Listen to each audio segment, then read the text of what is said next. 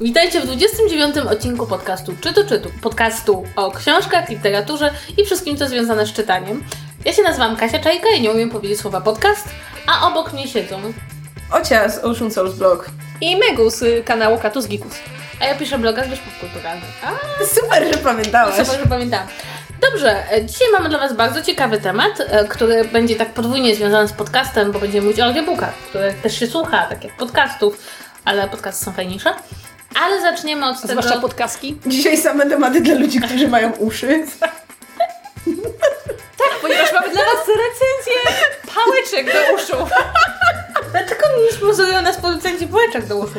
Albo zatyczek do uszu, jeśli ktoś nie lubi podcastu. Dobra, w każdym Albo razie... czapek. Jak I sobie, kasków. jak sobie widzicie, mamy dużo propozycji, ale zacznijmy od tego, co nosimy w torebkach, a właściwie to, co przeczytałyśmy i wyjęłyśmy z torebki i teraz przynosimy do Was i zaczniemy od Megu. Ja mam kask, a nawet podkask.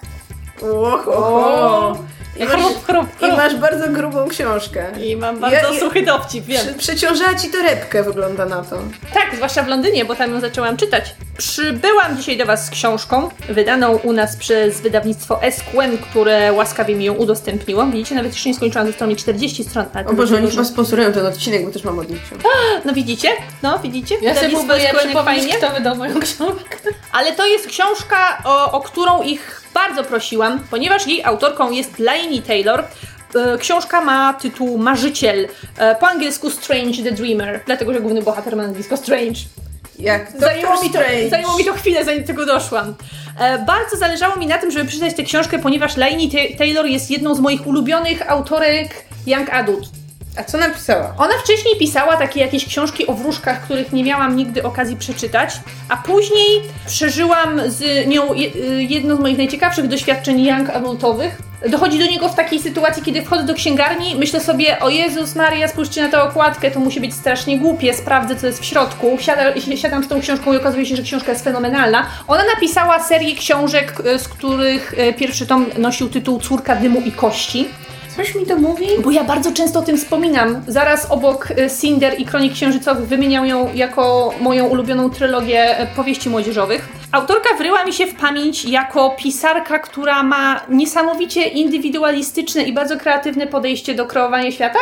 Bo mam mnóstwo pomysłów, które nie powielają takich znanych schematów, że są elfy, że są krasnoludy, że jest jeden wybraniec, który ten świat musi uratować, tylko bada zupełnie inne tereny i e, ma takie strasznie ciekawe e, pomysły na to, jak ten świat rozwijać i wokół czego tak właściwie ten świat budować. A przy okazji ona bardzo często przekracza, ga- przekracza granice gatunku powieści młodzieżowej, bo tam, gdzie niektóre wątki mogą, mogą się zdawać infantylne, to u niej to zawsze wszystko stoi na bardzo wysokim poziomie, nie tylko pod względem konstruowania historii, ale również pod względem językowym, bo ona naprawdę bardzo ładnie pisze i akurat w tym wydaniu zostało to bardzo ładnie oddane. Autorem przekładu jest pan e, Bartosz Czartoryski.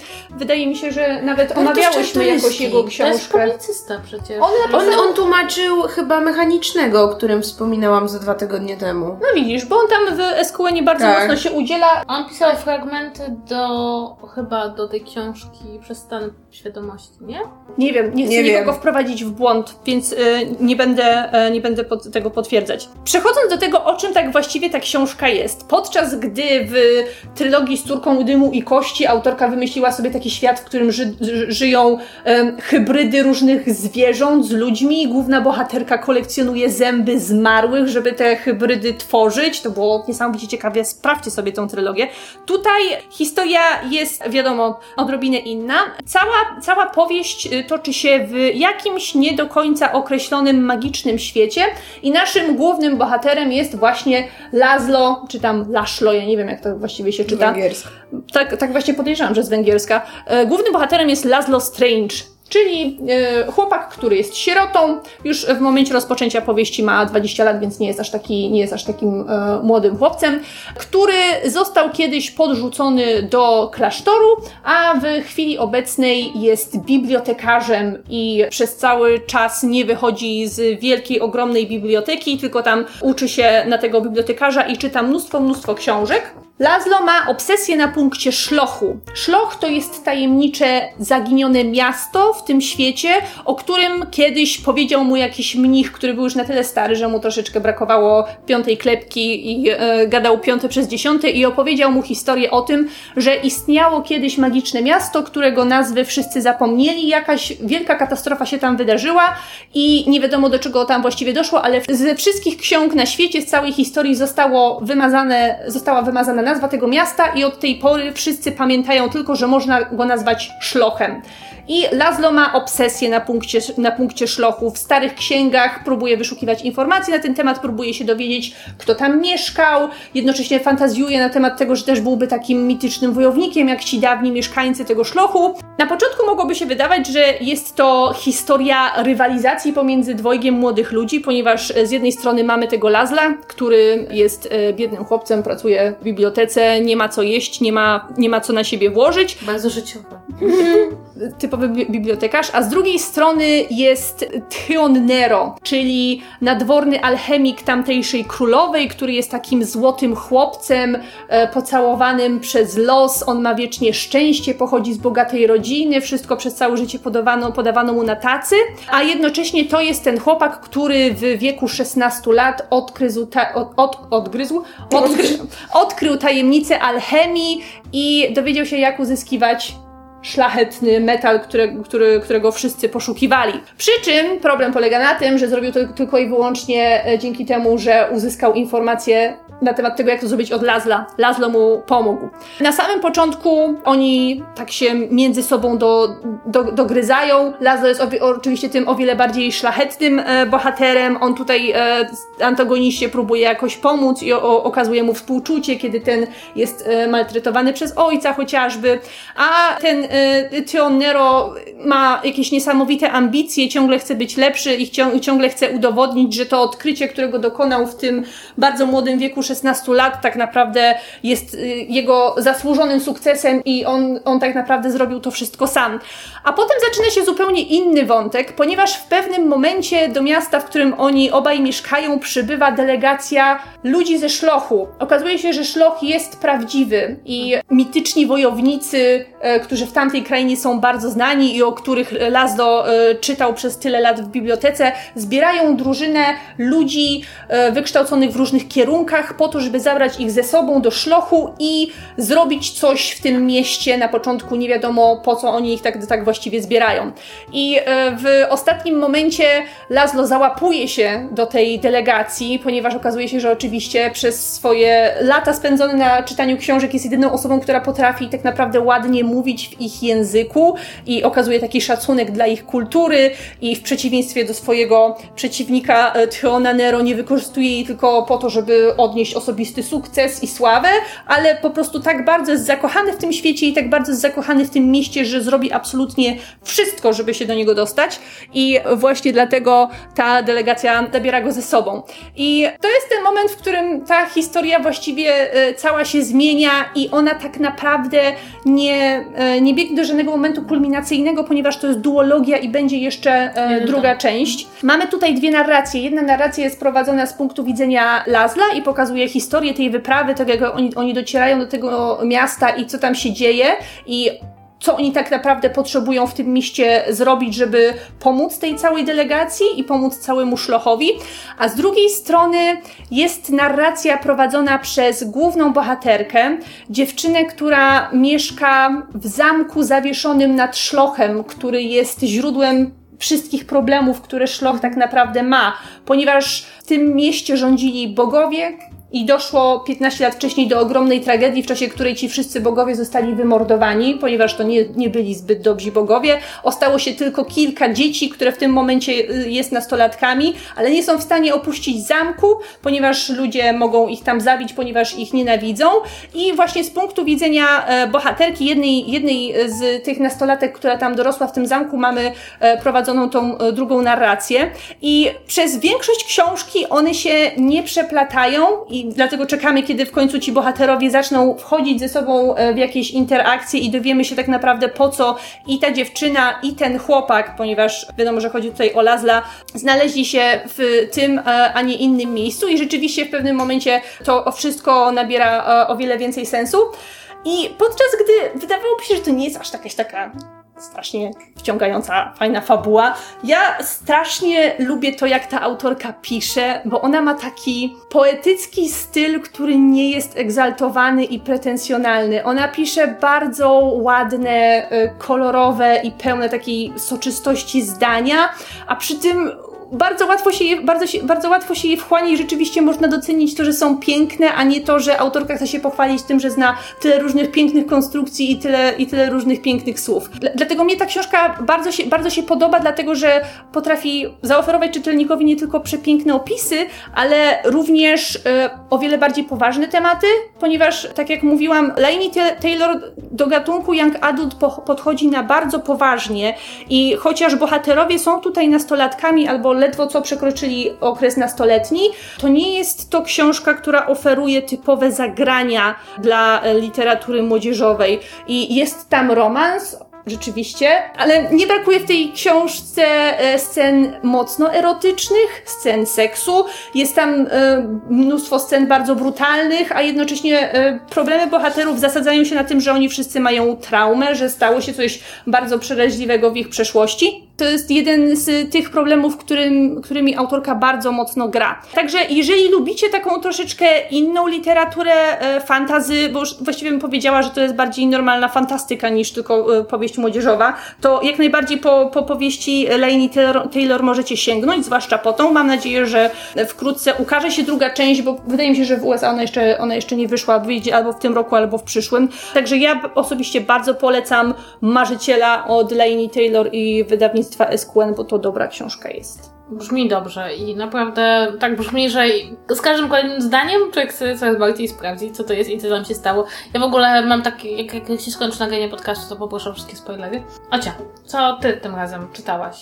Jak już zaspoilerowałam, ja również otrzymałam książkę od wydawnictwa SQN, premierę tegorocznych targów książki, mianowicie nowe wydanie powieści Józef Jakuba Małeckiego. To jest książka, która ukazała się już w 2011 roku nakładem WAB, ale w tym roku autor y, poprawił nieco pierwotną wersję i książka ukazuje się teraz po raz drugi w wydawnictwie, w którym wychodzą wszystkie ostatnie powieści Małeckiego, czyli Dygot, Rdza i Ślady. I jak możecie wiedzieć z poprzednich odcinków, ja się totalnie zakochałam w prozie tego autora i byłam bardzo ciekawa, jak wypadnie ten pisany, było nie było jednak parę lat temu Joseph i czego się w ogóle po tej książce spodziewać. I wow, znów jestem zachwycona. O jaki to będzie nudny odcinek.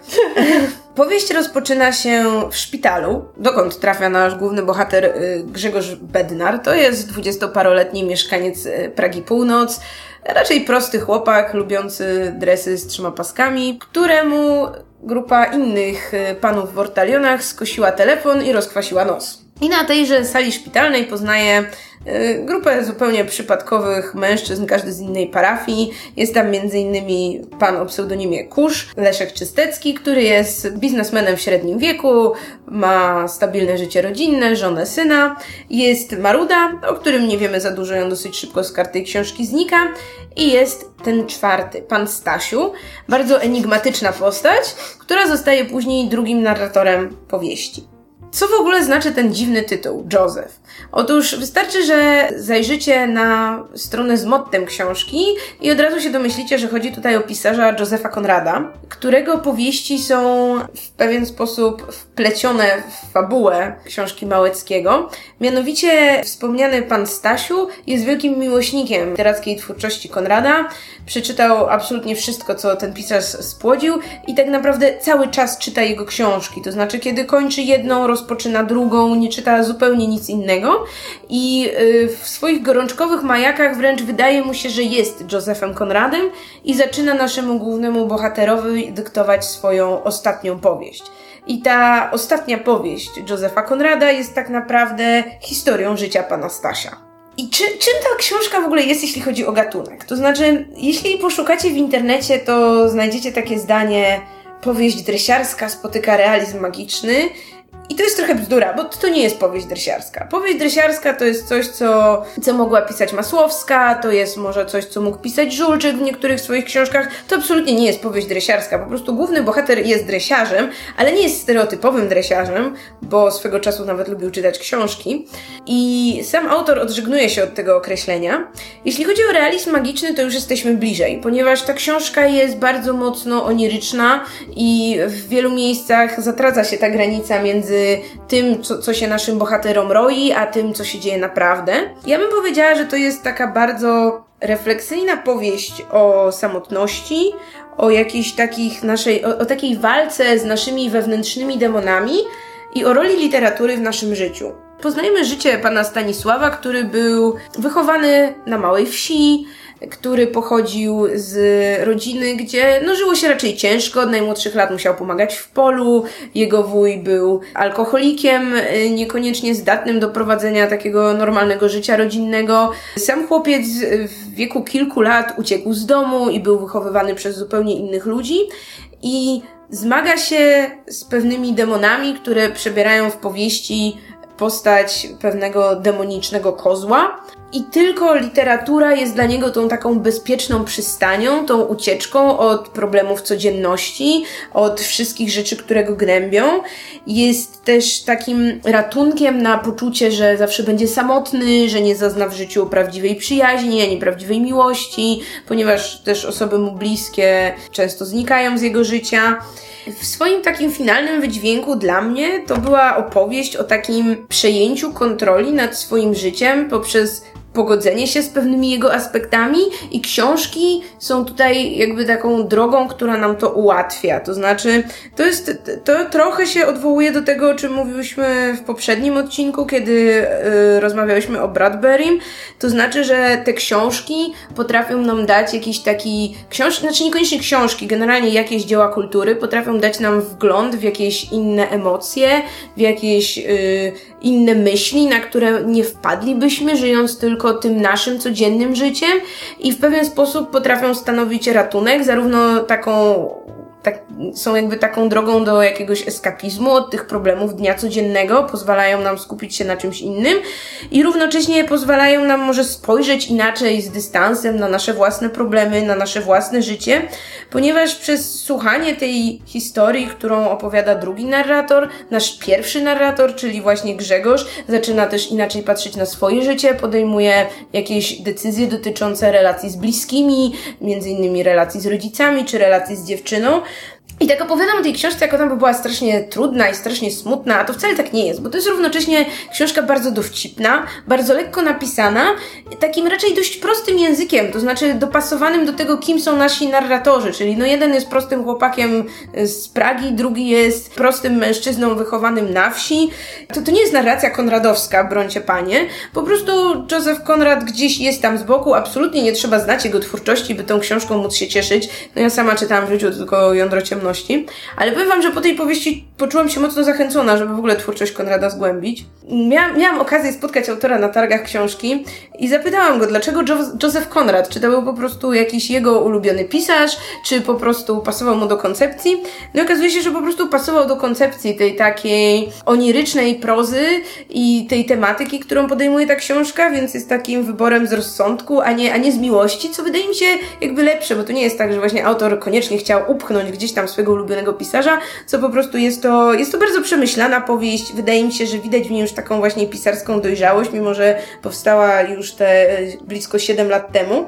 I, i co? No ja Wam będę tę książkę polecać. Wydaje mi się, że może się spodobać zarówno osobom, które czytają fantastykę, bo ta książka jest dziś z pogranicza, była nominowana do nagrody Zajdla między innymi, jak i osobom, które jednak wolą tę literaturę mainstreamową, no bo to jest mimo wszystko powieść realistyczna, po prostu z jakimiś tam e, takimi narkotycznymi elementami. No i powinna być bliska wszystkim, którzy kochają książki, no bo jednak ta siła literatury i ten, ten wątek o szukaniu ukojenia, takiego wręcz zatracenia w lekturze, taki opis, co się dzieje, kiedy tak naprawdę wciągnie nas jakaś książka do tego momentu, że, że tak powiem ściany nam się kurczą. To wszystko w tej powieści znajdziecie, więc polecam i sama będę nadrabiać kolejne książki autora. Dobrze, to teraz ja. Powiedz, że chcesz coś skrytykować, tak, bo tak trochę zbyt moja, cukierkowo tu jest Moja dzisiaj. recenzja nie będzie bardzo pozytywna, nie będzie też straszliwie negatywna. Ja nie przeczytałam książki, ja ją wysłuchałam. Wysłuchałam e, nowej książki Kasi Nosowskiej, a ja, że mi jej powiedziała, którą znalazłam na Storytelu. Ja mam abonament na Storytelu i znalazłam ją tam no, w ramach tego abonamentu. Zresztą potem porównałam ceny i okazało się, że gdybym chciała tylko kupić audiobooka, to bym zapłaciła kilka złotych więcej niż za abonament za miesiąc na Storytel, więc poczułam, że zrobiłam interes życia. Książka ma w ogóle bardzo ciekawy rodowód, bo Kasia Nosowska, wokalistka zespołu Hej, który w tym momencie trochę się zawiesił swoją działalność, już wcześniej chwytała za pióro. Ja pamiętam, że jak ja byłam e, młodą dziewczyną... E, Czytałaś to... jej felietony? Czytałam jej felietony w Filipince. E, I że to było, nie zawsze się z nimi zgadzam, ale pamiętam, że to był taki stały element. Natomiast parę, jakby parę miesięcy temu odkryła z pomocą swojej koleżanki Agaty Kuleszy, tak, aktorki Agaty Kuleszy, odkryła Snapchata i Instagrama, a właściwie odkryła taką aplikację na Snapchacie, która pozwala jakby skrócić twarz, że zostaną tylko takie wielgaśne usta i takie wielgaśne oczy. Gest rysów twarzy znika. No i Instagrama, na którym zaczęła wrzucać takie filmiki i każdy z tych filmików to jest taki absolutnie surrealistyczny kawałek, w tym ta taka właśnie zniekształcona twarz z takimi żabimi ustami mówi a, że jej, a ja, że mi jej powiedziała Kaśka i tu następuje jakiś wyrwany z kontekstu zupełnie tam zdanie, na przykład y, udawać to możesz orgazm, ale szczęścia nie poudawasz. Wiecie, i, i to są takie różne zdania wy, wyrwane z kontekstu. No i na podstawie tych zdań, które, e, które w ogóle zyskały olbrzymią popularność i przyczyniły się do tego, że Kasia Nosowska zaczęła się bardzo pojawiać w mediach i udzielać bardzo wielu wywiadów, fajnych wywiadów, ciepłych, mądrych wywiadów, Zresztą też zaczęła robić takie filmiki, które są komiczne już samym w sobie. Bardzo polecam, tam jest taki cykl filmików o tym, jak oszczędzać wodę i to jest po prostu, że jak masz mały smuteczek, to możesz tym podlać kwiatki, a jak masz duży smutek, to masz płakać pod drzewem i jest taki piękny przykład ekologicznego działania Kasi Nosowskiej, kiedy Kasia Nosowska zaczyna, tak staje pod drzewem i zaczyna udawać, że płacze i obok niej przechodzi Kinga Price i ją widzi, że tam tak łyczy pod drzewem, idzie pod następne drzewo i też zaczyna Więc to są bardzo takie dowcipne, surrealistyczne, zupełnie humor, coś bardzo dalekiego od, od tego, co znamy. E, na Instagramie Kasinowski jest także poradnik jak zgrubnąć e, i na przykład e, bardzo stylizowany na te poradniki na przykład Chodakowskiej. W związku z tym ona opowiada, to jest moje miejsce do grubnięcia i siedzi tam w otwartej lodówce właściwie, że tutaj jest blisko kostki, kostka masła, a tu blisko inne jedzenie. Też prowadzi takie personalne treningi grubnięcia prawda? Chipsik, chipsik, winko, jeszcze raz, ale trzymaj tempo i dasz radę, jeszcze jednego. Twoje ciało może więcej niż podpowiada ci twoją umysł. Dokładnie, dokładnie. Więc ja miałam w ogóle olbrzymie, olbrzymie pozytywne uczucie, kiedy podchodziłam do tego audiobooka, bo już pomijając fakt, że pomyślałam sobie, że spędzić z Kasią Nosowską całą drogę pociągiem e, TLK, e, druga klasa do Poznania i z powrotem, to bardzo miły pomysł. A poza tym sobie tak pomyślałam, że to jest akurat jedna z tych bardzo nielicznych książek, u których audiobook tak naprawdę może się wydać naturalniejszy niż czytanie, dlatego że jakby punktem wyjścia są te nagrania e, autorki, które są takie jakby mają coś z performance'u, a czytanie jakby tego przez autorkę e, wydało mi się takim dosyć naturalnym przedłużeniem, zwłaszcza, że, o czym jeszcze będę mówić, dla mnie audiobooki bardzo często są dobre właśnie wtedy, kiedy czytałam. I słuchajcie, wysłuchałam całej tej książki i muszę powiedzieć, że mam bardzo mieszane uczucia. Z tych takich małych, surrealistycznych zdanek, które, do których każdy mógł sobie troszeczkę dopowiedzieć własną interpretację i które były tak dowcipnie zawieszone w powietrzu, Nosowska dopisała felietony, no bo, czy takie właściwie miniatury literackie, które są bardzo nierówne. Jest trochę tych takich tekstów, które są poświęcone alkoholizmowi jej partnera oraz takim wspomnieniom takich bardzo dramatycznych przeżyć, kiedy któryś z jej partnerów ją bił. I to są poruszające teksty i w ogóle Szapoba są świetnie napisane, są bardzo poruszające. Myślę, że każdy, kto kiedykolwiek miał styczność z alkoholizmem w rodzinie, to, to do, zrozumie, że ona tutaj dotyka takich bardzo bliskich sobie emocji, takich tak, że dobrze je oddaje literacko ale one są przetykane tekstami, które wbrew temu, co Nosowska pokazuje w mediach, trochę przyszło jej wizerunkowi, bo jej wizerunek jest taki, że jestem Kasia Nosowska, e, mam tyle lat, ile mam, jestem z tym pogodzona, nie odmładzam się, nie pcham się na ściankę, to jest mój wielki czarny strój, w którym chodzę, tyję, ale mi to tak bardzo nie przeszkadza, umiem się z tego śmiać. Po czym, kiedy to słuchasz tych, tych tekstów, czy je czytasz, to widzisz, że to tak nie jest. Że jednak wszyscy jesteśmy troszkę zgorzkniali, zwłaszcza z wiekiem wszyscy nosimy w sobie pewne poczucie, że nasz sposób na życie jest lepszy niż sposób na życie innych ludzi. I jest tam, jest taki bardzo niefajny felieton, który mi się strasznie spodobał, o kobietach, które podkradają innym kobietom facetów. I pada tam to straszne zdanie, ona cytuje swoich kolegów z zespołu, że e, jak suka nie da, to pies nie weźmie i że nie należy przyjaźnić się z sukami w takim razie jakby nie, nie kwestionuje tego zdania. Pojawia się taki felieton o, o tych młodych dziewczynach, które się pakują jej kolegom z zespołu do łóżek po koncercie i że one jakby tak nie rozumieją, że ci faceci ich nie chcą, im się wydaje, że one tych facetów posiądą i wmawiają sobie, że to jest taki seks tylko na jeden raz, a tak naprawdę chcą tego księcia z bajki, że to może nie wypada tak się pakować facetom do łóżka. W ogóle by nie zwracając uwagę, że do tanga no, trzeba dwojga. Dokładnie. I że ci koledzy zespołu są tutaj moim zdaniem bardziej winni niż, niż te młode dziewczyny. Jest taki dosyć niefajny tekst o, o, o koleżance, która udaje, że nie ma klimakterium i, i o tym, jakie to jest niefajne. Trochę jakby Nososka powiedziała, no ja jestem taka, to dlaczego wy się staracie, tak? Dlaczego ty udajesz, że masz klimakterium, dlaczego, że nie masz klimakterium, dlaczego ty udajesz, że jesteś młodsza i robisz sobie operacje plastyczne? Kiedy moim zdaniem jakby, no, być może, być może mam niedobre podejście do życia, ale moim zdaniem, okej, okay, no ale niech ona sobie udaje, co mnie obchodzi, czy ktoś udaje, że jest młodszy, czy nie, prawda? No, zwłaszcza, że też mam takie wrażenie, że sama Nososka tutaj z jednej strony mówi, że zestarzeje, ma taki cały feliecon o tym, że ona będzie taka fajna i zadziorna i zestarzeje się na własnych zasadach, a z drugiej strony co pewien czas wychodzi z niej taka ciotka klotka, która wiecie, już, już wie o swoim, o życiu co wie. Inna sprawa jest też taka, że ta książka jest bardzo oparta osobiste przeżycie autorki w związkach.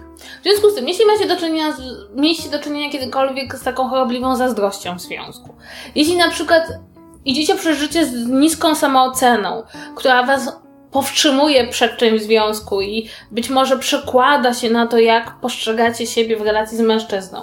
Jeśli macie takie wyobrażenia, e, jeśli na przykład, nie wiem, kłóci, jak się kłócicie z facetem, to robicie mu ciche dni, tak? To się w tej książce znajdziecie. Ale na przykład ja, ja mam powiedzmy odwrotny problem. Ja nie mam zniżonej samooceny, ja mam zawyżoną samoocenę. Ja jakby... To twój facet robi ci ciche dni. To, to mój facet się mnie boi, tak?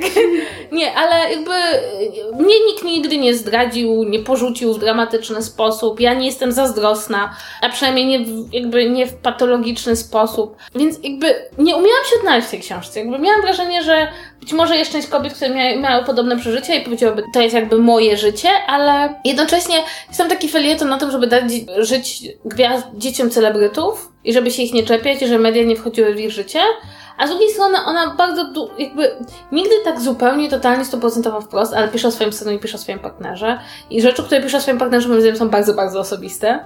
Jest tam dosyć dużo o seksie i miałam też takie jakieś wrażenie, że Kasia Nosowska nawet chciałaby, żebyśmy seks wszyscy uprawiali tak, jak ona uważa, że jest lepiej. Więc miałam takie... U, jak jest lepiej? To, to znaczy, no, no, że prawda, że tutaj to, to ona ma rację, no, że chodzi o to, żeby, prawda, tutaj chodzi o intymność, bliskość, tam, prawda, poznawanie siebie, a nie tylko e, otarcie, jak ona to tam mówi. I rzeczywiście to jest prawda, ale mam wrażenie, że jak z wieloma prawdami człowiek do pewnych rzeczy musi dojść sam, a jak ktoś mu to mówi, to ma taki automatyczny sprzeciw na zasadzie, Boże, przestańcie mi.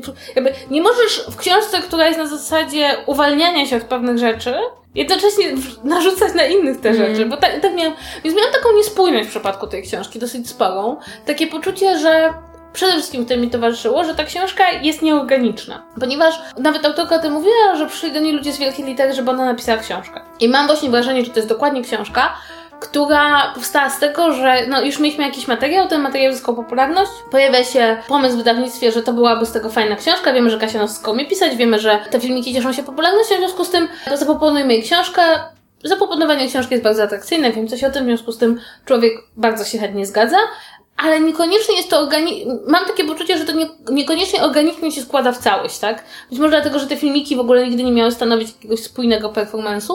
I tak jak w tych filmikach pozostawało to niedopowiedzenie, do, w którym można było włożyć własne doświadczenie, własne emocje, albo po prostu się zaśmiać nad absurdem tych, tych takich porad właśnie takich, to tutaj jakby to jest bardzo osobiste i ja się w, tym, w tej narracji zupełnie nie znajduję, a jednocześnie nie mam wątpliwości, że autorka ma talent literacki. To nie jest jedna z tych osób, które zostały do napisania książkę i nigdy się nie powinny zapisanie brać. Ona ma talent literacki.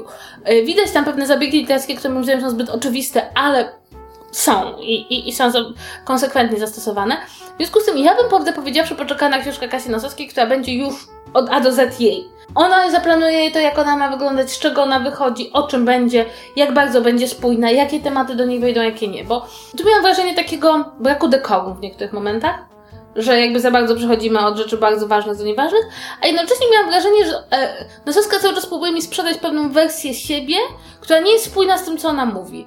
I prawdę powiedziawszy, chyba to mi bardziej pasowało, na, nie pasowało i mi drażniło niż to, co sama mówiła, bo, bo ogólnie rzecz biorąc, może to nie jest nieuczciwe, ale było to bardzo niespójne, więc ogólnie rzecz biorąc nie odradzam tej książki, polecam audiobooka, bo jest bardzo dobrze nagrany i Nososka no, jest, jest zwierzęciem scenicznym i ma ten głos i ma tą umiejętność czytania własnego tekstu, więc nie jest to jakiś taki autor, który nigdy się za to nie powinien brać. Być może nie należy tej książki czytać naraz, być może to także felietonik raz na jakiś czas. No ja, ja powiem szczerze, mnie to nie porwało. Być może za 10 lat, kiedy sama wyrobię sobie zdanie absolutnie na temat wszystkiego, tego jak się ludzie mają starzeć i, i jak mają uprawiać seks, to może będę to powiedzieć, że jeszcze nie masz zdania na, na każdy temat? Nie, są jeszcze To jakieś jest twój takie... tagline na Facebooku. Trochę tak. No. Ale, ale być może kiedy nie będę jeszcze tak bardzo pewna swojego zdania na każdy temat. No ale w każdym razie, mm, natomiast polecam bardzo założyć sobie konto na Storytelu i przez to kupić tego audiobooka, jeśli chcecie. Będzie taniej niż kupić samego audiobooka. I to jest taki piękny segway, którym delikatnie przejdziemy do tematu dzisiejszego odcinka, czyli do audiobooków właśnie. Jej. Bo nie wiem, czy wiecie, że dane dotyczące audiobooków pokazują, że być może, być może Polacy e, zaczynają więcej słuchać niż czytać. Powoli. może jeszcze nie, No, jeszcze nie, ale- ale na pewno ten trend audiobooków jest wznoszący. Bardzo dobrze. Czekam na ten moment, kiedy będziemy na tym samym po poziomie, co y, wydawnictwa y, anglojęzyczne, to znaczy jednocześnie z premierą książkową będzie się też ukazywał audiobook tych najbardziej popularnych pozycji, bo to się naprawdę bardzo przydaje. Ja czekam, aż będą autorom mówić, że powstał audiobook na podstawie książki. Dobrze, ale zanim, zanim przejdziemy do szczegółów, Ocia, która jak zwykle jako jedyna przygotowała się do programu, opowie Wam, skąd właściwie idea audiobooka. Może Wam się wydawać, że audiobooki to taki nowomodny wynalazek powiedzmy ostatnich 10 lat, zwłaszcza w Polsce, gdzie dziesięciolecie ostatnio świętowała Biblioteka Akustyczna, czyli jeden z naszych największych tych e, skupisk audiobooków, które możecie kupić. Tymczasem nie, audiobooki to sprawa prawie tak stara jak istnienie radia. Samych książek. No, samych książek może nie. W każdym razie już w latach dwudziestych XX wieku bardzo popularne były słuchowiska radiowe, które potem między w latach 30. do 60., zanim mieliśmy złotą erę telewizji, no to właśnie mieliśmy tę złotą erę radia, gdzie słuchowiska były czymś powszechnie słuchanym. Już w latach 30. Zaczęły powstawać pierwsze audiobooki, no i w Stanach za ich nagrywanie zabrało się e, Stowarzyszenie dla Osób Niewidomych i Niedowidzących, które rozpoczęło projekt nagrywania pierwszych, pierwszych na początku opowiadań czy wierszy. Jedną z pierwszych nagranych rzeczy był na przykład Kruk Edgara Allana Poe i te audiobooki ukazywały się na płytach winylowych, gdzie z jednej strony mieściło się raptem 15 minut nagranego materiału i dopiero tak naprawdę w momencie, kiedy pojawiły się kasety magnetofonowe, czyli pod koniec lat 60., audiobooki zaczęły być tym środkiem, gdzie już więcej można było przekazać, już więcej można było nagrać. I zarówno w Stanach, jak i, jak i także w Polsce rozpoczęło się nagrywanie na masową skalę dla osób niewidomych. I w Polsce właśnie od lat 60. zaczęła działać Biblioteka Polskiego Związku Niewidomych. I tak naprawdę do tych audiobooków dosyć trudno było mieć dostęp w inny sposób. Teraz możemy znaleźć tak naprawdę te nielegalne nagrania, które właśnie dla tego stowarzyszenia powstawały, między innymi na YouTubie czy w jakichś innych miejscach, ale powszechnie trudno było mieć do nich dostęp. To się trochę zaczęło zmieniać od, powiedziałabym, od lat 90. i później. W Stanach takim ogromnym przełomem było wypuszczenie pierwszego odtwarzacza dedykowanego właśnie słuchaniu audiobooków przez yy, skądinąd pewnie znaną Wam dziś firmę Audible, która później została własnością Amazona. I już od 2003 roku te audiobooki zaczęły pojawiać się w iTunes. I to był chyba ten moment, kiedy w powszechnej świadomości te audiobooki, przynajmniej w powszechnej świadomości mieszkańca Stanów Zjednoczonych, te audiobooki się pojawiły. I tak jak zaczęliście mówić, od tamtej pory rynek tylko rósł. O ile jeszcze na początku lat 2000 takim wielkim przebojem rynku książkowego były e-booki i z roku na rok ten rynek e-booków coraz bardziej się zwiększał, to przez ostatnie 3 lata mamy już przeciwny trend. To znaczy pozycja e-booków coraz bardziej maleje i rynek nasycił się tym, a z kolei coraz bardziej zaczynają zyskiwać audiobooki. I badania prowadzone w Stanach wykazały, że w 2017 roku, to są badania Forbesa, jak ktoś by chciał sprawdzić, już 18% Amerykanów przesłuchało co najmniej jeden audiobook w ciągu ostatniego roku i dla porównania 74% przeczytało lub przesłuchało co najmniej jedną książkę.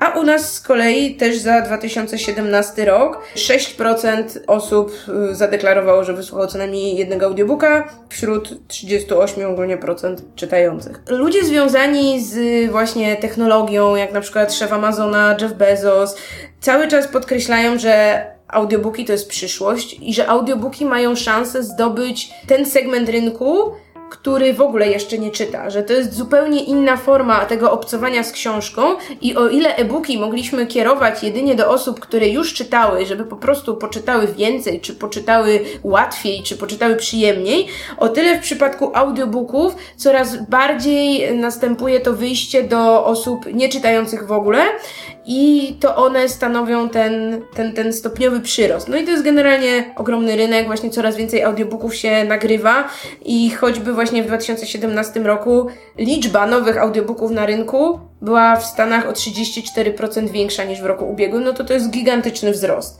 Wydaje mi się, że audiobooki to jest taki trochę znak naszych czasów, ponieważ one są w dużej mierze kierowane już niekoniecznie do osób, które po prostu nie widzą czy nie dowidzą, a do osób, które lubią multitasking.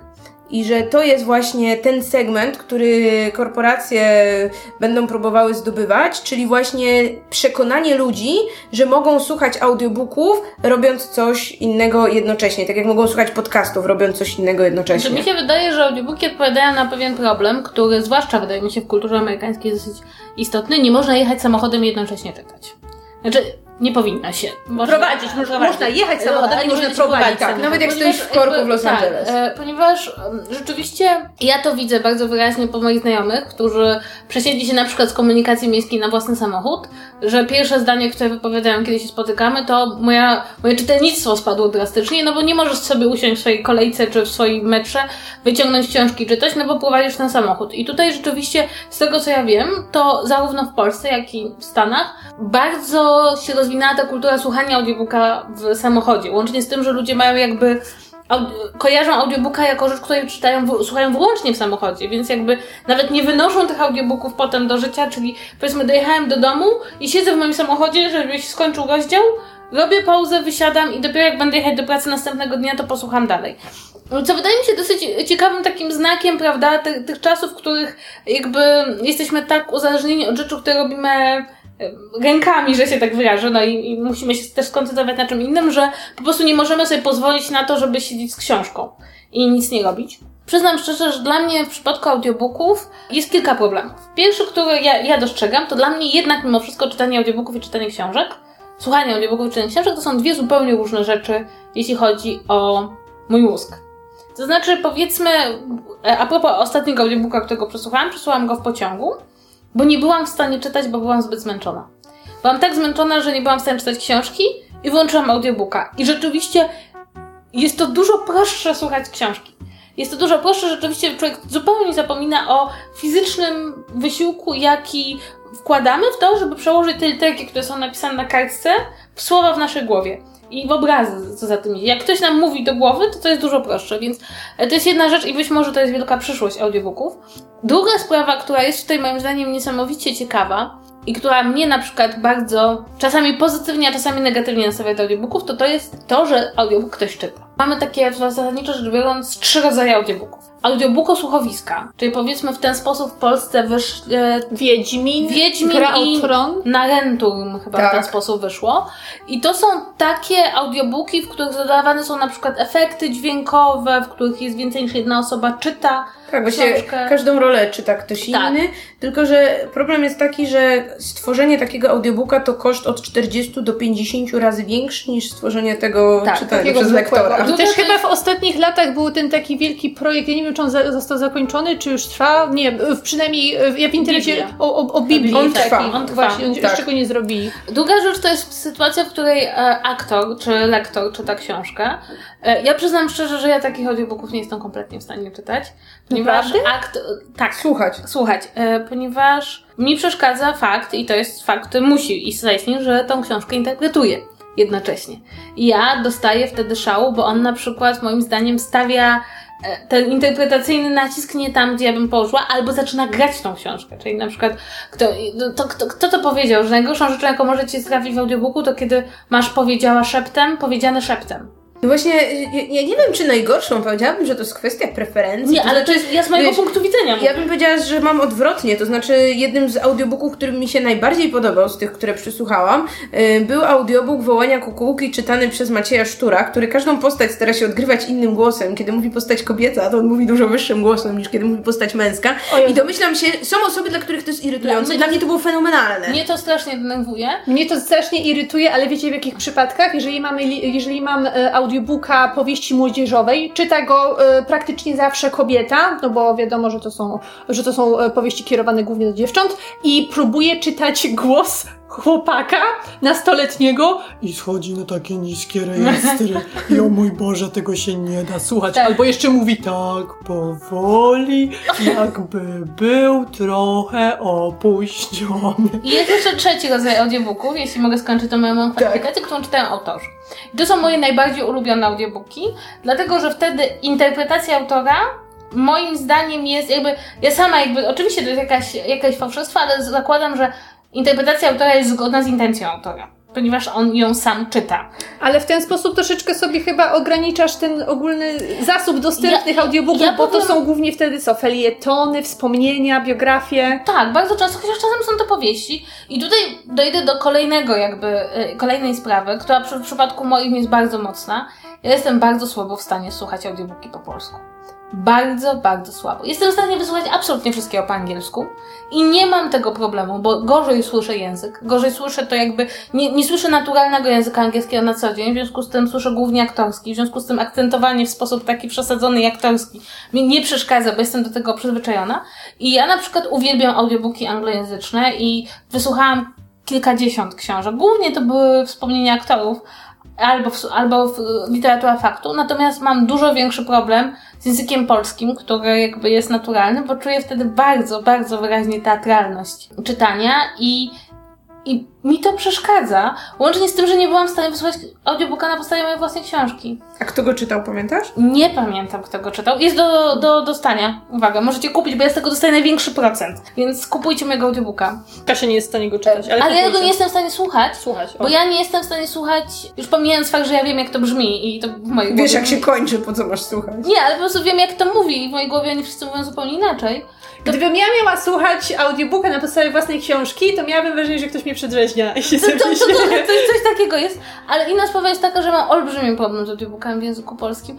Przy czym, co jest bardzo ciekawe, ja się jako, jako dziecko lat y, przełomu 80. i 90. ja się właściwie wychowałam na audiobookach, bo rzeczą, o której się tutaj jakby mało pamięta, wydaje mi się, to jest to, że Bajki! że bajki i to były bardzo często czytane książki. To nie były tylko słuchowiska. Ja miałam na przykład em, kilka książek wydanych w formie e, kasetowej. Ja pamiętam, że ja miałam taki zestaw różnych baśni, e, czy tam e, opowiadań, wydanych w formie kaset, wiadomo, i one były w takiej, wtłoczone w takiej e, czerwonej formie, w którą zamykało się w walizeczkę. Ja nie wiem, czy tego pan Tik-Tak czasem nie czytał.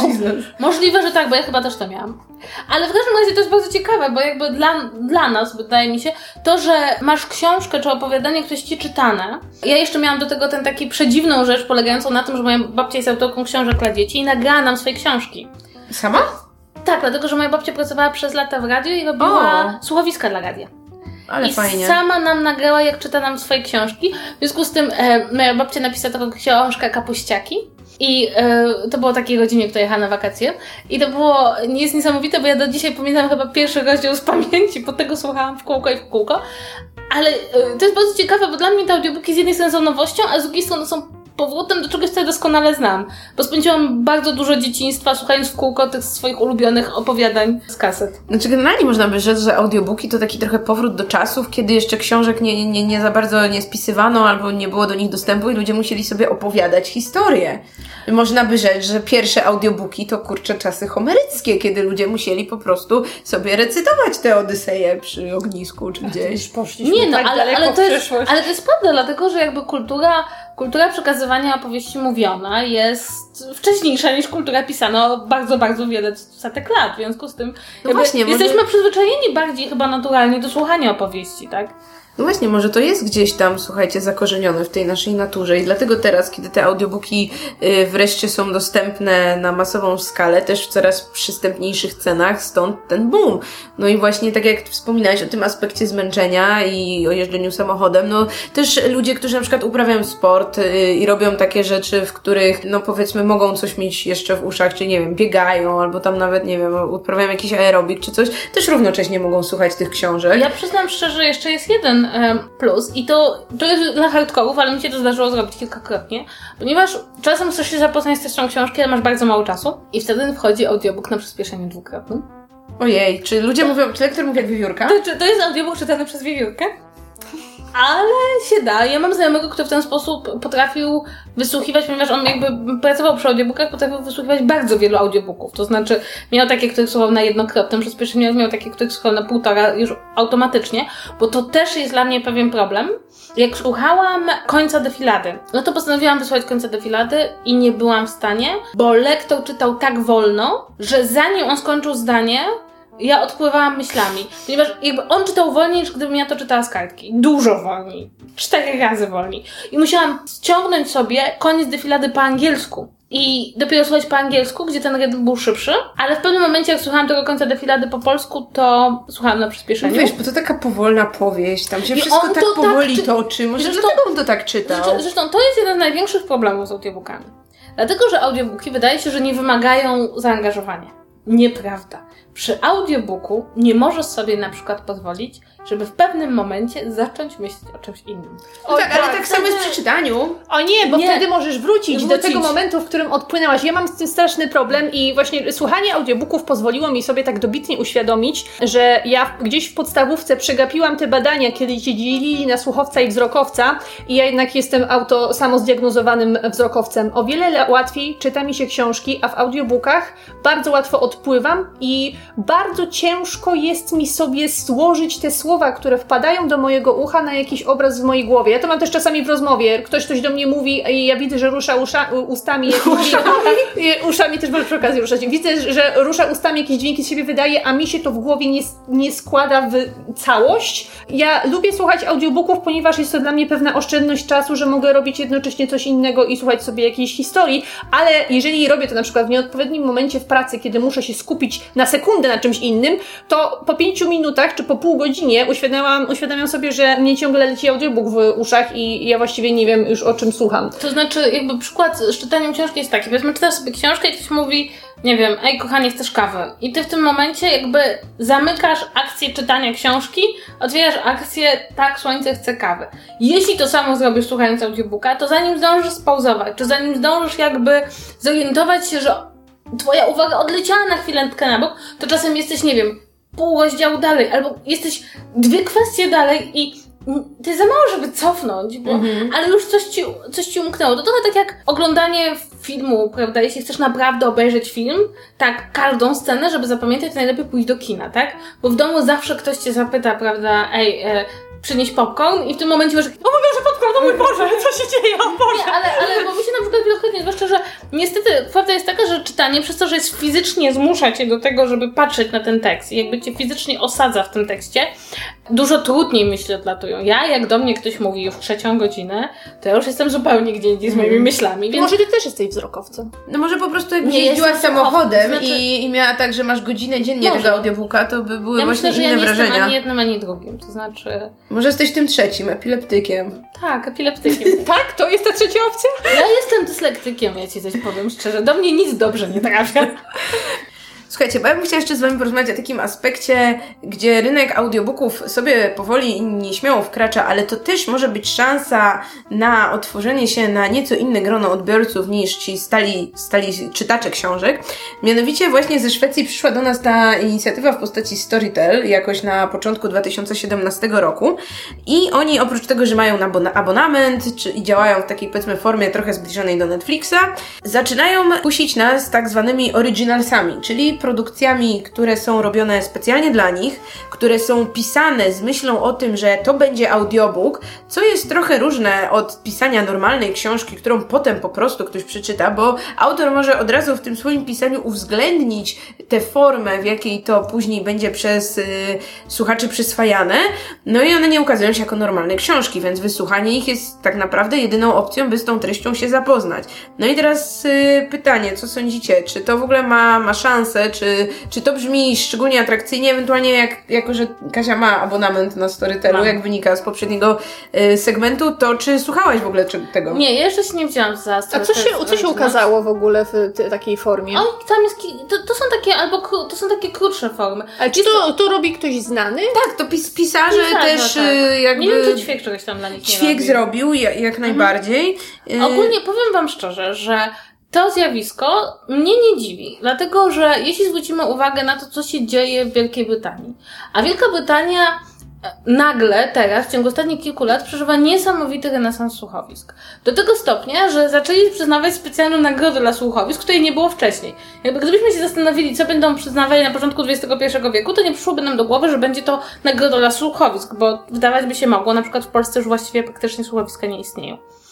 I mi się wydaje, że to nie, że to jest bardzo dobry pomysł. Dlatego, że nasze radia nie robią słuchowisk. Nie mamy takiego BBC, które by robiło. Chyba u nas jeszcze, chyba jeszcze Matysiakowie lecą, nie jestem pewna, no ale jest A pan taka... Sułek już nie leci? To znaczy, wydaje mi się, że mamy chyba tylko już jedno ostatnie słuchowisko. No nie mamy czegoś takiego jak na przykład BBC, które ma na tej dwójce czy trójce po prostu co chwilę jest jakieś naprawdę fajne, ciekawe słuchowisko. Zresztą bardzo polecam e, śledzenie radia BBC, które jest dostępne w Polsce bez abonamentu i mają czasem świetnych aktorów, którzy po prostu e, grają w świetnych słuchowiskach. I moim zdaniem jakby to jest bardzo, bardzo fajne, że to do nas wchodzi, e, bo to jest jakaś forma, którą fa- warto kultywować.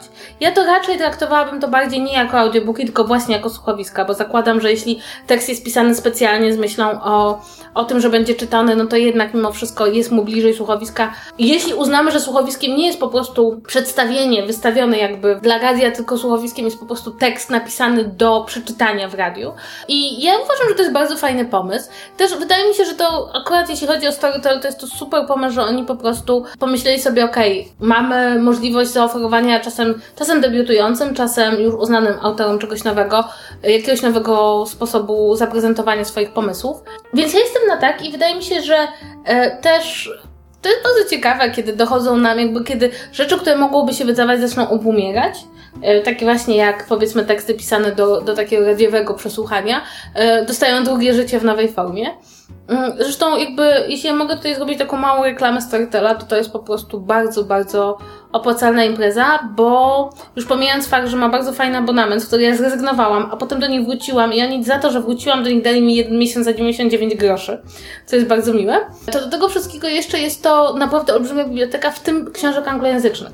O czym nie wszyscy mówią, ale w Storytelu są książki po angielsku i to jakby nie płacisz za nie dodatkowo, one tam po prostu są. Dodajmy, że Storytel nie sponsoruje tego odcinka, a mógłby. A mógłby, bo Ja, ja pamiętam, że na samym początku, jak oni weszli do nas na rynek, to ja słuchałam u nich właśnie jakiegoś brytyjskiego, nie wiem, czy to jest słuchowisko, co, co co, coś jak wy, y, wydawane w ten sposób, jak te słuchowiska z doktora Hu, tylko to było o tym, kurde, to, kto to był? Ja cię kręcę, mi się to tak strasznie podobało, ja zapomniałam tytułu, o tym nieśmiertelnym Nieśmiertelnym on był wampirem, czy coś? Homoseksualnym wampirem to było rewelacyjne. Nie wiem, czy to było Dorian. To, to, to, czy To mógł być Dorian Gray, ten taki nowy, tak? Słuchowiskowy. Jeśli to robi to samo wydawnictwo, co wydawało Doktora Hu, to to mógł być ich Dorian Gray, ale nie chcę... Ja też nie chcę wprowadzać w błąd, ale, ale były tam ciekawe rzeczy robione przez Brytyjczyków i naprawdę świetnie się tego słuchało. Ja pamiętam, że ja wysłuchałam kiedyś jadąc do Mielna busikiem, wysłuchałam, nie, do Mielca, busikiem wysłuchałam e, wspomnień Carrie Fisher, tych, które wtedy jeszcze dopiero co się ukazały, bo oni też mają bardzo świeże audiobooki, tych, które się tam dopiero ukazały i ona właśnie opowiadała o swoim romansie z e, Harrisonem Fordem. I to było niesamowite po prostu, bo to jest taki fenomenalny audiobook, gdzie jest to, co mówi współczesna Carrie Fisher, czyta Carrie Fisher, a wspomnienia czyta jej córka. O. Więc masz ten taki młody, ale podobny głos, który czyta wspomnienia dziewiętnastolatki. Zresztą bardzo polecam tą książkę, bo moim zdaniem jest fenomenalna. Omawiałyśmy ją, y, ja ją omawiałam w Tak. którymś odcinku podcastu parę tygodni Może mnie nie było wtedy. Możliwe. W, w pierwszym sezonie możecie poszukać. Więc ogólnie rzecz biorąc, jeśli chodzi o audiobooki, to jest to trochę, trochę nowość, trochę coś, co już było. Coś chyba do czego jeszcze, jakby ci, którzy się przeko- są przekonani, są przekonani, a ci, którzy są nieprzekonani, mogą e, mieć ten taki problem jak w przypadku, prawda, e-booka, że trzeba zrobić ten krok, spróbować i zobaczyć, czy to jest dla nas. Przy czym jednak warto wysłuchać więcej niż jednej książki, bo to czasem może nam się nie spodobać nie tyle nie tyle e, audiobook, co sama książka, którą wysłuchaliśmy. Natomiast jest jeszcze jeden problem i to mi się wydaje jest taki bardzo ciekawy, to znaczy ta odwieczna dyskusja, czy słuchanie audiobooków i czytanie książek to jest to samo. O Jezu, a jest taka dyskusja, czy Jest. sobie ją wymyślamy? O dziwo, o dziwo jest, o dziwo spotkałam się kilkakrotnie w No internetach głupia. na zasadzie, czy przeczytałeś, czy przesłuchałeś. Ja powiem szczerze tak, że z jednej strony jest to dyskusja głupia, z drugiej rzeczywiście ja dzielę książki na te, które przesłuchałam i przeczytałam, chociaż tutaj jakby opowiedziałam Wam w segmencie o książkach przeczytanych, dlatego, że rzeczywiście te książki przesłuchane trochę mi inaczej wchodzą do głowy. Na przykład pamiętam je bardziej jak filmy. To znaczy, mam takie poczucie, że pamiętam je na zupełnie innym poziomie mojej pamięci niż w przypadku książek. Na przykład e, z książek, które czytałam, pamiętam konkretne frazy, które mi się spodobały, tak graficznie je widzę. Natomiast tego mam bardziej wrażenie, jakbym sobie przypominała film, z którego może jestem w stanie wstępnie zapamiętać dużo więcej, ale potem zapamiętuję z niego dużo mniej. To znaczy, ja się zgodzę, że można rozróżnić obcowanie, dwa rodzaje e, obcowania z literaturą na dwa po prostu sposoby robienia tej konkretnej czyn- czynności, ale ja zawsze jestem taka o, strasznie nastawiona na nie, jeżeli chodzi już o jakiekolwiek wartościowanie, że coś jest lepsze, coś jest gorsze. U mnie też zachodzi ten proces, że inaczej zapamiętuję książkę, ale dlatego, że ja jestem wzrokowcem, ja sobie w jakiś sposób muszę umieścić tekst w przestrzeni. Na, na, jak czytam książkę, to sobie to umieszczam na papierze, więc na przykład pamiętam, który dialog był e, Gdzie? gdzie, gdzie na Mhm. stronie, a jeżeli jak słucham audiobooka, to po prostu pamiętam, gdzie byłam, gdzie, jakie Jak miejsce akurat mijałam, jak słuchałam tej konkretnej sceny. Ale to, to co dla mnie jest y, problemem, jeżeli chodzi o audiobooki, no to, no to jest taka bardzo przyziemna kwestia, y, związana z tym, że ja lubię być na bieżąco i ja bardzo lubię czytać rzeczy, które właśnie wyszły i czytam w większości same nowości, a zwłaszcza na rynku polskim bardzo trudno jest dostać audiobooki do, y, do, do nowych książek. Musi minąć parę miesięcy, żeby audio, audiobook do czegoś takiego został stworzony i pod tym względem różni się od nas rynek amerykański, ogólnie rynek anglojęzyczny, gdzie tak jak już wspomniałam na samym początku tego tematu, audiobooki ukazują się równolegle z wydaniami papierowymi i ja myślę, że to jest fantastyczne, że już na tym samym etapie można sobie wybierać z jaką formą książki chcesz obsować i, nie, i nikt nie musi się czuć pokrzywdzony ze względu na to, że na przykład nie może poczytać, bo załóżmy nie widzi, ale może e, tak samo jak wszyscy normalnie czytający posłuchać książki w tym samym momencie i to jest super. I ja mam nadzieję, że właśnie w tym kierunku u nas e, to kiedyś pójdzie, bo To tego mi bardzo Ja bym brakuje. też bardzo chciała, żeby. Mm, wiem, że Amazon już trochę wprowadza coś takiego, bo właśnie mając e, audiobooka na Audible i mając e-booka kupionego na Amazonie, ma, jest tam specjalna aplikacja do synchronizowania rzeczy, która sprawia, że właśnie w momencie jak pauzujesz, dajmy na to tego audiobooka, bo wysiadasz z samochodu, a potem otwierasz swojego Kindla, to on ci się automatycznie synchronizuje do miejsca, gdzie skończyłeś słuchać i możesz po prostu zacząć czytać Spoko. dalej i tak samo w drugą stronę, to marzy mi się coś takiego na większą skalę i jeszcze w połączeniu z papierem. To znaczy marzy mi się taka totalnie utopijna sytuacja, kiedy zamawiam sobie książkę w stacjonarnej księgarni, którą potem odbieram i w momencie jak już nie wiem, opłaciłam to zamówienie, to dostaję na mojego maila linki do e-booka i do audiobooka i mi się to wszystko synchronizuje. To znaczy ten papier nie, wiadomo, że tam żaden robot nie przyjdzie przerzucić mi kartek, ale, że mam ten taki... Ale mam Zawsze ten taki... może ci zaznaczyć długopisem, w którym miejscu Daj spokój. Nie rozmawiajmy o takich Zamknij torturach. To jest Ale- dystopia. To Ale jest marzy, dystopia. marzy mi się ten moment, kiedy nie muszę przede wszystkim kupować tego oddzielnie, kiedy nie muszę mieć takiego poczucia, że no dobra, akurat teraz jestem w sytuacji, kiedy posłuchałabym tego, no to hmm, muszę teraz od nowa kupić tego audiobooka, mimo że mam już papier, a teraz przydałby mi się e-book, to muszę jeszcze e-booka sobie kupić, no bo kurczę, treść jest tak naprawdę ta sama, więc ja bym chętnie kupowała takie nawet nieco droższe pakiety, żeby po prostu mieć to wszystko razem, to wydaje mi się, że wtedy bardziej by mi się chciało po to sięgać, bo w tym momencie, kiedy muszę wybrać, to ten audiobook jest u mnie na ostatnim miejscu, bo jest dla, dla mnie jest bardzo ograniczona właśnie liczba sytuacji, kiedy tego audiobooka mogę komfortowo posłuchać. No bo ja też mam na przykład tak, że jak na przykład jestem w pracy i mogę sobie coś tam włączyć w tle, to mogę sobie włączyć podcast, jasne, ale nie mogę sobie włączyć audiobooka, bo w tym momencie za bardzo już musiałabym się na nim skupiać. Ewentualnie jak za bardzo bym się skupiła na pracy, co czasem mi się niestety zdarza, no to już bym wtedy w ogóle nie wiedziała, o co w tej książce chodzi. A no powiedzmy, jak już idę z kolei na spacer albo idę po zakupy, to już spokojnie mogłam tego audiobooka włączyć. Znaczy, ja a propos tego, co powiedziałam, mego książka, o której Wam dzisiaj opowiadałam, wyszła w Polsce jako audiobook tydzień przed premierą książki. Więc osoby, które kupiły audiobooka, poznały to z książki, zanim wyszła w papierze. Natomiast mi się wydaje, że dobrym, e, jakby mm, piękną utopijny świat jest jednym, natomiast e, też polecam Wam, ja bardzo różnicuję książki, których słucham i które czytam. Na przykład pamiętam, że wysłuchałam takiej serii wywiadów z Alem Pacino, była e, takich wywiadów z aktorami, których bym nigdy nie kupiła, bo ja nie cierpię czytać tego w tekście jakoś. To nie jest, nie rzecz, kto, którą bym wydała pieniądze. E, natomiast spokojnie tego, spokojnie mogłam tego przesłuchać. I tak samo na przykład mm, słuchałam kiedyś biografię aktora, który nazywa się Rob Lowe. E, I to nie jest człowiek, którego biografię bym kiedykolwiek kupiła w e-booku, czy... Nie, a tam taki seks skandal, seks kasety i w ogóle. ale nie, a biografia zresztą czytana przez niego była bardzo dobra, była bardzo dobrze napisana, miała mnóstwo bardzo ciekawych w ogóle fragmentów zupełnie niezwiązanych z tym seks skandalem i opowiada bardzo ciekawe rzeczy o jego młodości, o tym jak on był młodą gwiazdą Hollywood i to było bardzo ciekawe.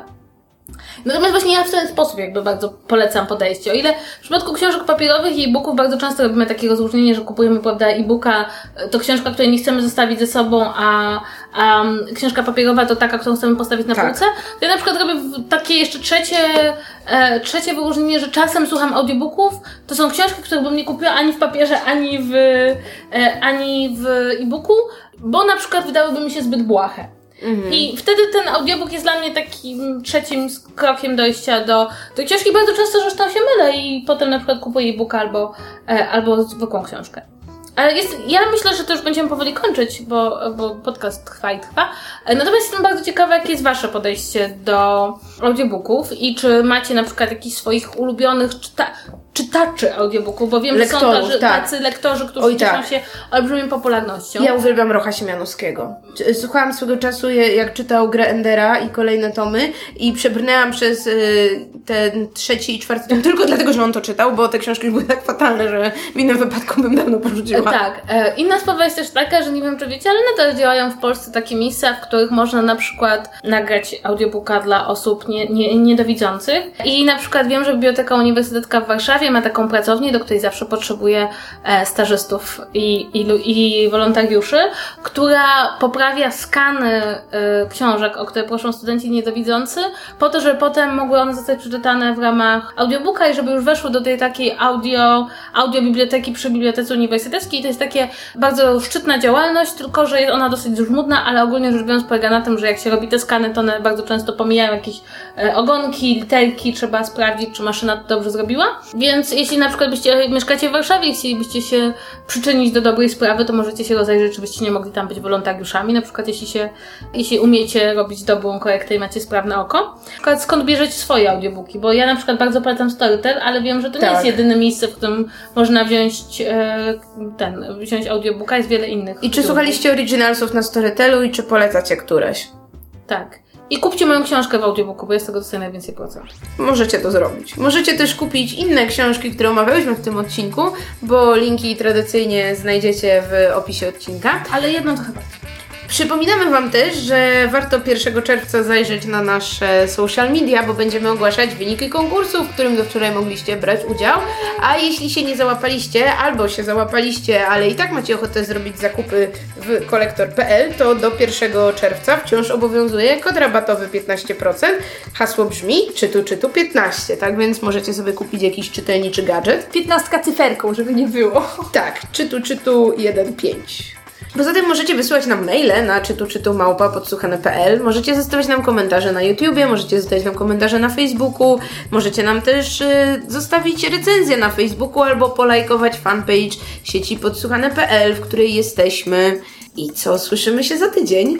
W ostatnim odcinku sezonu? Tak? Tak? Tak, tak już teraz. oficjalnie. Już oficjalnie. To- to już będzie ten Przygotujcie moment. się emocjonalnie. Weźcie chusteczki. Właśnie, to Będzie już dużo moment. Zbierajcie łezki, oszczędzajcie je. Dobra, to do usłyszenia za tydzień. Ale fajnie zakończyliśmy. No, po, popłaczcie sobie, pa pa! Pa, pa.